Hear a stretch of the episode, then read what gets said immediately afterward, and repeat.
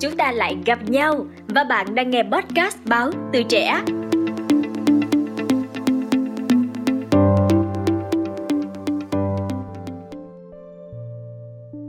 Anh toát ra vẻ u uẩn, sầu muộn.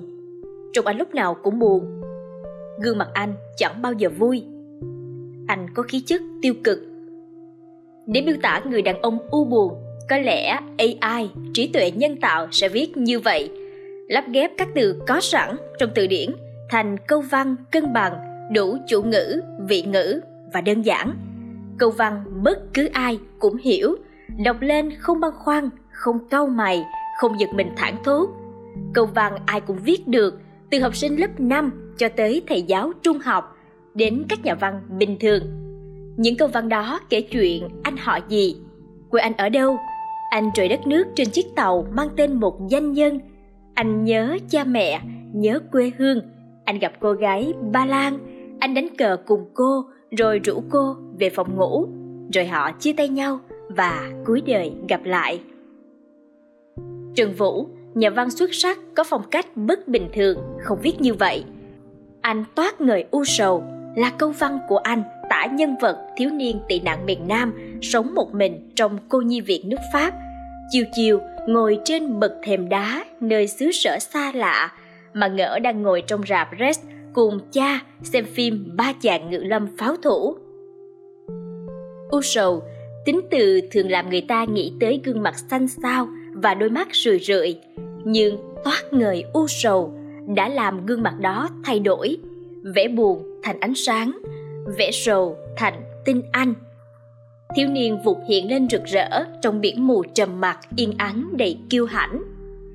Ai bạn viết những câu đúng ngữ pháp, đơn giản, dễ hiểu, kể câu chuyện lớp lan theo mô hình kim tự tháp xuyên từ hôm qua đến hôm nay, sang ngày mai.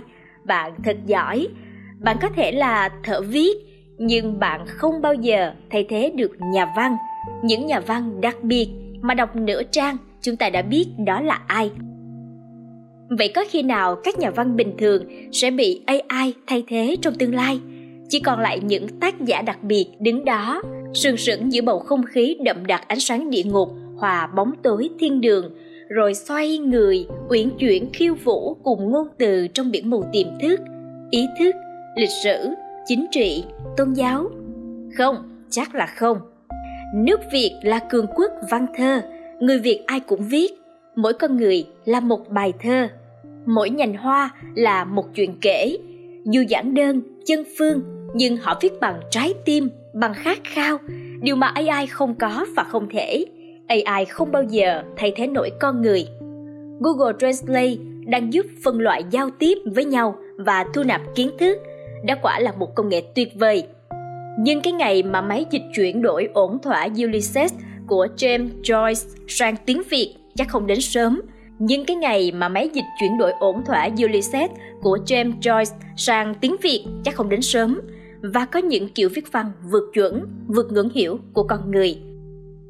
Tôi vẫn quý trọng và biết ơn Google Translate vô cùng. Không có Google, tôi sẽ viết cuốn lưng rồng thế nào? Tốt hơn hoặc tệ hơn đều là câu trả lời đúng tùy cách diễn giải. Số là nhân vật cô gái trong truyện muốn xăm tấm bản đồ đất nước vào lưng một hình xăm dài vắt từ đốt sống cổ tới xương cụt trong khi tôi, tác giả, mù tịt tất tật mọi thứ liên quan đến xăm. Nói một cách thẳng thật thì tôi không thích hình xăm trên da con người, cả nam lẫn nữ. Phải làm sao đây ạ? À? làm sao để biết thủ tục, nghi lễ, phương tiện, hành động, cảm giác của một buổi xăm?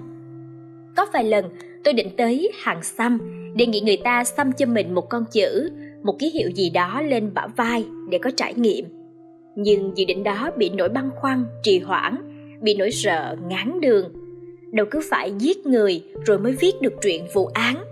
Thế là tôi vào google tìm hiểu mọi thứ về xăm để sau này, khi truyện đã in thành sách, lại có lúc ân hận rằng nếu mình đã là người nằm sấp dơ lên tấm lưng trần, đã để cho mũi kim lúng qua da, đã rên lên, ôi, đau quá đau quá đã háo hức chờ mực khô bong vẫy, rồi nghiêng người xoay gương mà reo đẹp quá đẹp quá. Có lẽ truyền đã hấp dẫn hơn. Không, chỉ đôi lúc ý nghĩ bay khỏi thực tại.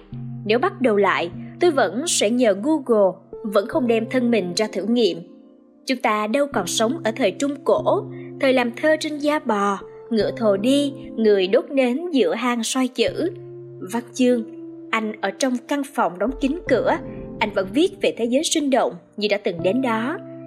Văn chương, hàng ngàn người viết, tác phẩm hấp dẫn hay chán phèo. Văn anh khác văn tôi thế nào, phụ thuộc vào nhiều thứ. Nhưng có thể nói, thứ quan trọng nhất nhì chính là trí tưởng tượng, điều mà google không có.